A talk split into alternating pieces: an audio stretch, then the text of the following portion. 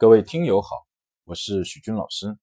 今天呢，来聊一个话题，叫冲突状态下如何来控制对方的情绪。生活跟工作中难免会遇到一些冲突，比如说客户来投诉了，或者呢，老公老婆之间吵架了。那么在这种情况下，情绪已经上来了，那我们怎么来控制对方的情绪呢？先谈一个大家可能会有的误区，叫摆事实讲道理。相信呢，女同志们都深有体会。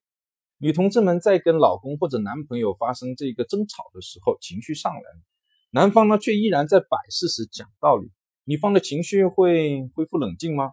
显然不会，搞不好会给你两耳光。老娘让你摆事实讲道理。那么在这种情况下，我们怎么来控制对方的情绪呢？有很多的方法，徐老师今天呢讲一条。叫做降低对方的重心。心理学的研究表明呢，人的情绪跟人的重心成正比，重心越高，情绪越容易高昂激动；情绪越低，情绪越容易平稳。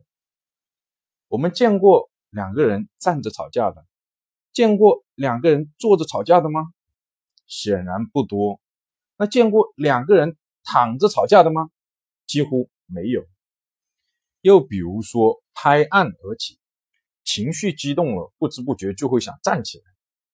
又比如说呢，我们在实际的工作当中，对方的情绪上来了，我们都要想办法让对方先坐下来，喝杯水，消消气，等等。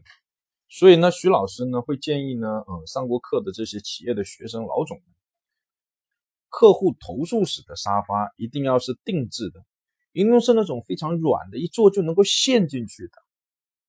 等客户来投诉了，往里一坐，一陷，咕嘟，哎，下巴离膝盖只有三尺。哎呀，他想吵也很难吵得起来，情绪很容易就平稳。好，就讲到这里，谢谢大家。